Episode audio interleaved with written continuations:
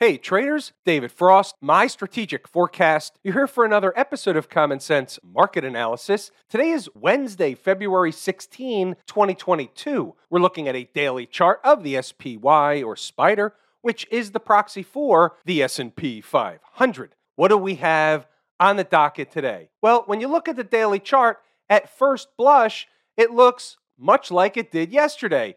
Not necessarily with the gap up, but the day was a wider range than yesterday, but they're hanging around the moving averages. However, when you look under the covers and you look at what happened on an intraday basis, and you look at what the makeup or the setup of the day was, you'll see that they did something very, very important, which may give us information to what happens next. Now you might say, well, great, that's a nice tease, but what is it? Keep your panties on. I'm going to get there. First, we're going to look at a couple of things on the daily chart, set the table. They make a low the other day, they gap up yesterday, and they go sideways today. That's the 30,000 foot view.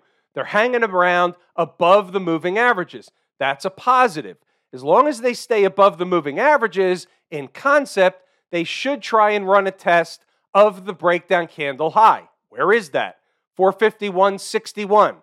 We'll call it 450 to 451 and change. 450 is a big fat round number. They don't necessarily have to get all the way to the top for us to call it a garden variety test. So, what we're really looking for, if they're going to do this thing, we're looking for a minimum of a spike over 450. Likely they'll get to the 451, maybe 452, something in that neighborhood. That's if they're going to do it. What's the other side?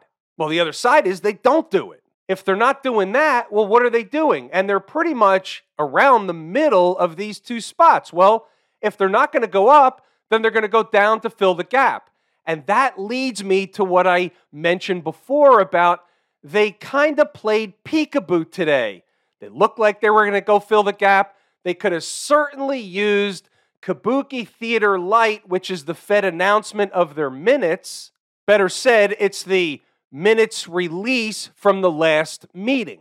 They could have easily used that as an excuse to go down and fill the gap or worse, but they didn't do that. So either this is a big rope a dope, meaning they're going to go back down tomorrow, or they're not going to go down. Instead, they're going to go up to run a test of the breakdown candle high or higher. When we look at the 240 minute chart, I look at it like this the first thing that jumps off the page is partially what we discussed last night, which is they ran a test of this breakdown candle high, and then all they did today was essentially pull back. That's normal garden variety behavior. However, you have to notice, and during the intraday session, we can't help but notice that the door begins to open to go fill the gap once they start closing candles and that starts at a short term basis below the low of yesterday. What was the low of yesterday?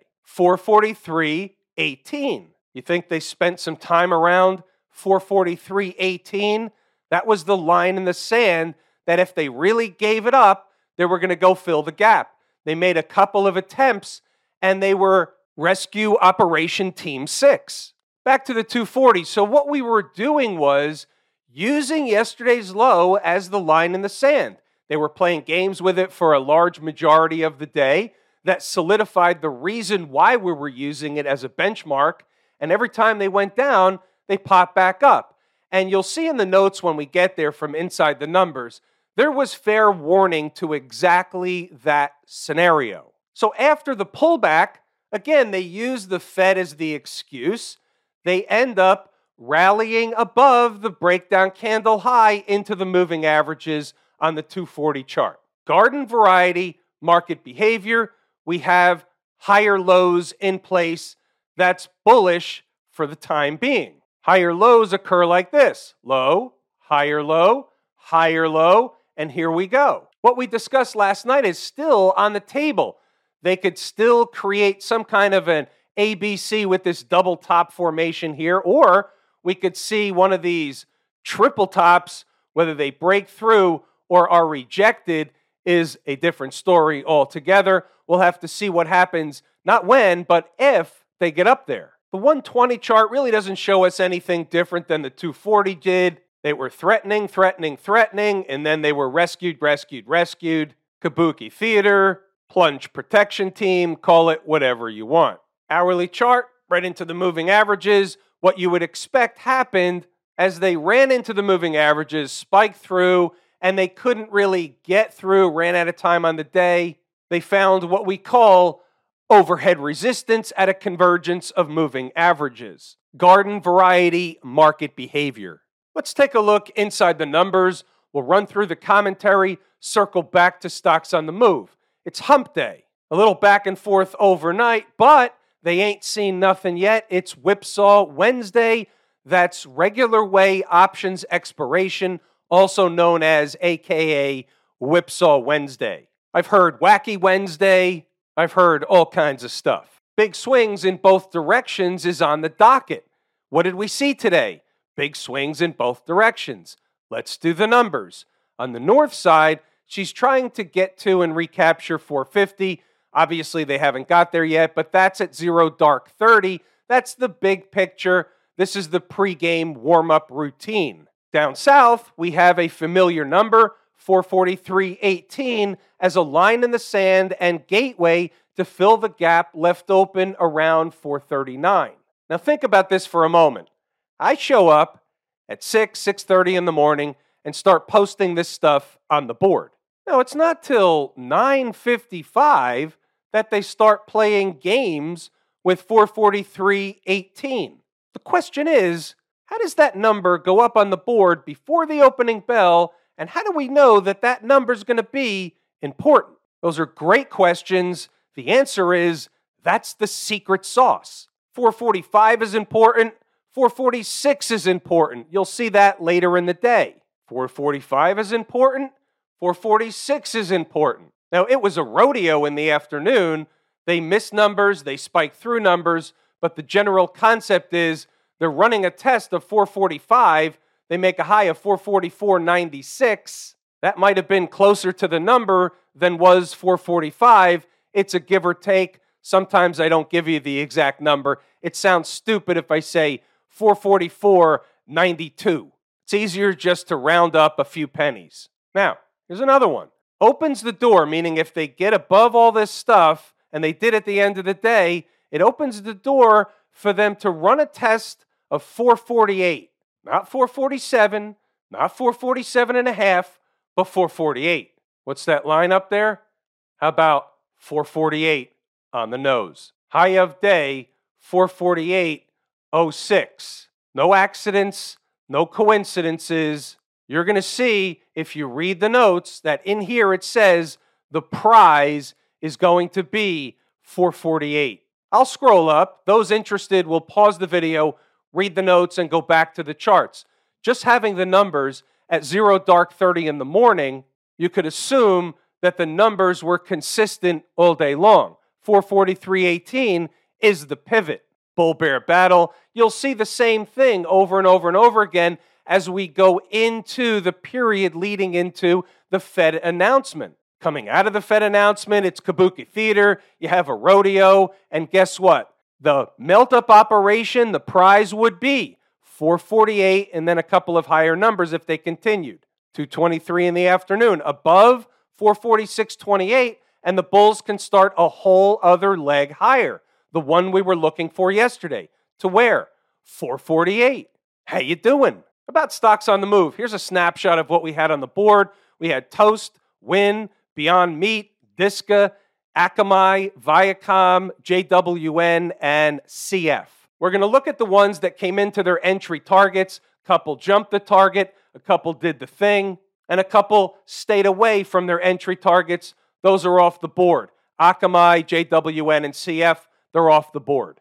Toast, two numbers up on the board. They opened below the first one. The opening print was 22.95, below my first number. Technically, for me, playing by the rules, painting by the numbers, takes it off the board. You could see how important that number was. It was important. They did the deal away from that number a number of times. Then, when they came down later in the day on Kabuki Theater, what was the low? How about 2210? What was my number? How about 2210? Where to? Back to 2308. The numbers work. Apples. You know about apples. Wynn, self explanatory. 92.57. They did a little bit of the Macarena in front of the number on this five minute chart. So you can see it became trader's choice. Technically, they bounced away, takes it off the board. I did not take this trade, but guess what? The numbers worked, the trade worked. Little bit of a rocket ride. Nice trade for those that took it, and I know there were. Thank you for the emails. Beyond Meat, little bit of a screw job in the morning. Opening print, $60.19. My number was 25, 60, 25. Then they had a rip roar and rocket ride away. Came back to the number. You can see the importance here. And then what happened in the afternoon? They paid a visit down to the second number, turned around, and went back in the other direction. What's the next statement that follows? You got it. The numbers work. Disca, same routine. I believe Jordan caught this one in the room with the room members. Everybody got a different level of profit, but everybody should have gotten a profit nonetheless. Yep, the numbers work. Viacom jumped the first target. It's off the table. Second target, look what happened here. We were watching this one. I was waiting with open arms to catch this trade. The low was 29.10 against my 29.07. This is just what happens sometimes. A little bit frustrating, but nevertheless, it became a no trade. The reason why it's frustrating is because off of 2910, they gave you the deal right away and then did all this other stuff. So be it. What's going on over in Camp IWM? Not much. Decent day yesterday, back and forth today. They really didn't do much by the end of the day. It's not bullish, it's not bearish. The daily chart is more bullish than bearish, but today's activity was just a nothing burger. Sometimes that's just what it is a nothing burger. Not to be confused with Beyond Meat, that's not a burger at all. Meat doesn't need anything beyond. Why are people always trying to create problems? Tell the family that lives on a farm and eats meat every day with the 98 year old grandparent rocking on the porch that meat's bad for you. What's going on with the folks down at the transportation department? Well, they're a little bit stymied by these moving averages here, but that's not really the stymie place. The stymie place is the breakdown candle high. We'll call it 15,420 and change. Get above that, and they can run a little bit, try and get up into this double top area, moving averages in that neighborhood. However, they're going to need market participation. Up half a percent as a canary in the coal mine is of note, small puzzle piece on the table second favorite market leading indicator, but a number one canary in the coal mine. So when I look around the horn and I see the S&P was flat, the Russell was flat, the transports were up half a percent, the Dow was down a fraction, the Nasdaq was flat to down a fraction. So guess what? I'll take the canary in the coal mine for a 100 please. What's the other side of it? Well, the market falls apart they're stymied by the moving averages. They can't get above the breakdown candle. This is a bearish wedge kind of thing. And they go lower, run a test of this pivot low over here, and potentially lower. Garden variety, other side. The Q people, nothing going on here. Same routine as the SPY. They're either going to run a test of the gap or fill the gap, or run a test of the breakdown candle high or higher.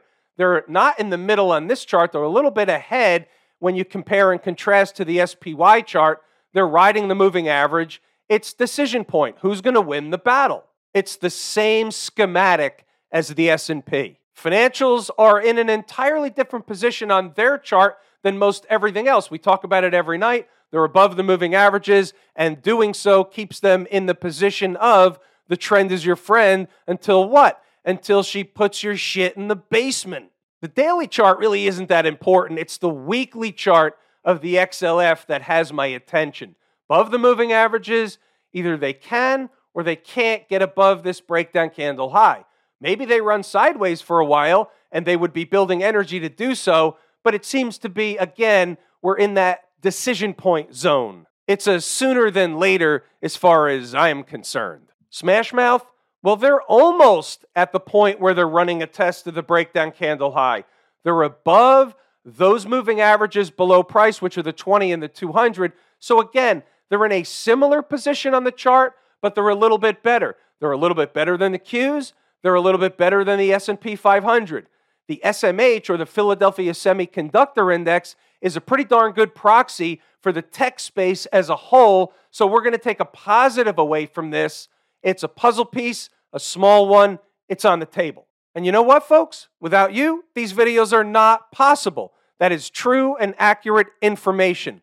It's everything that we really needed to go over tonight. We were a little stymied by Kabuki Theater Light today. They kind of ate up a portion of the day, but nevertheless, we've got what we got.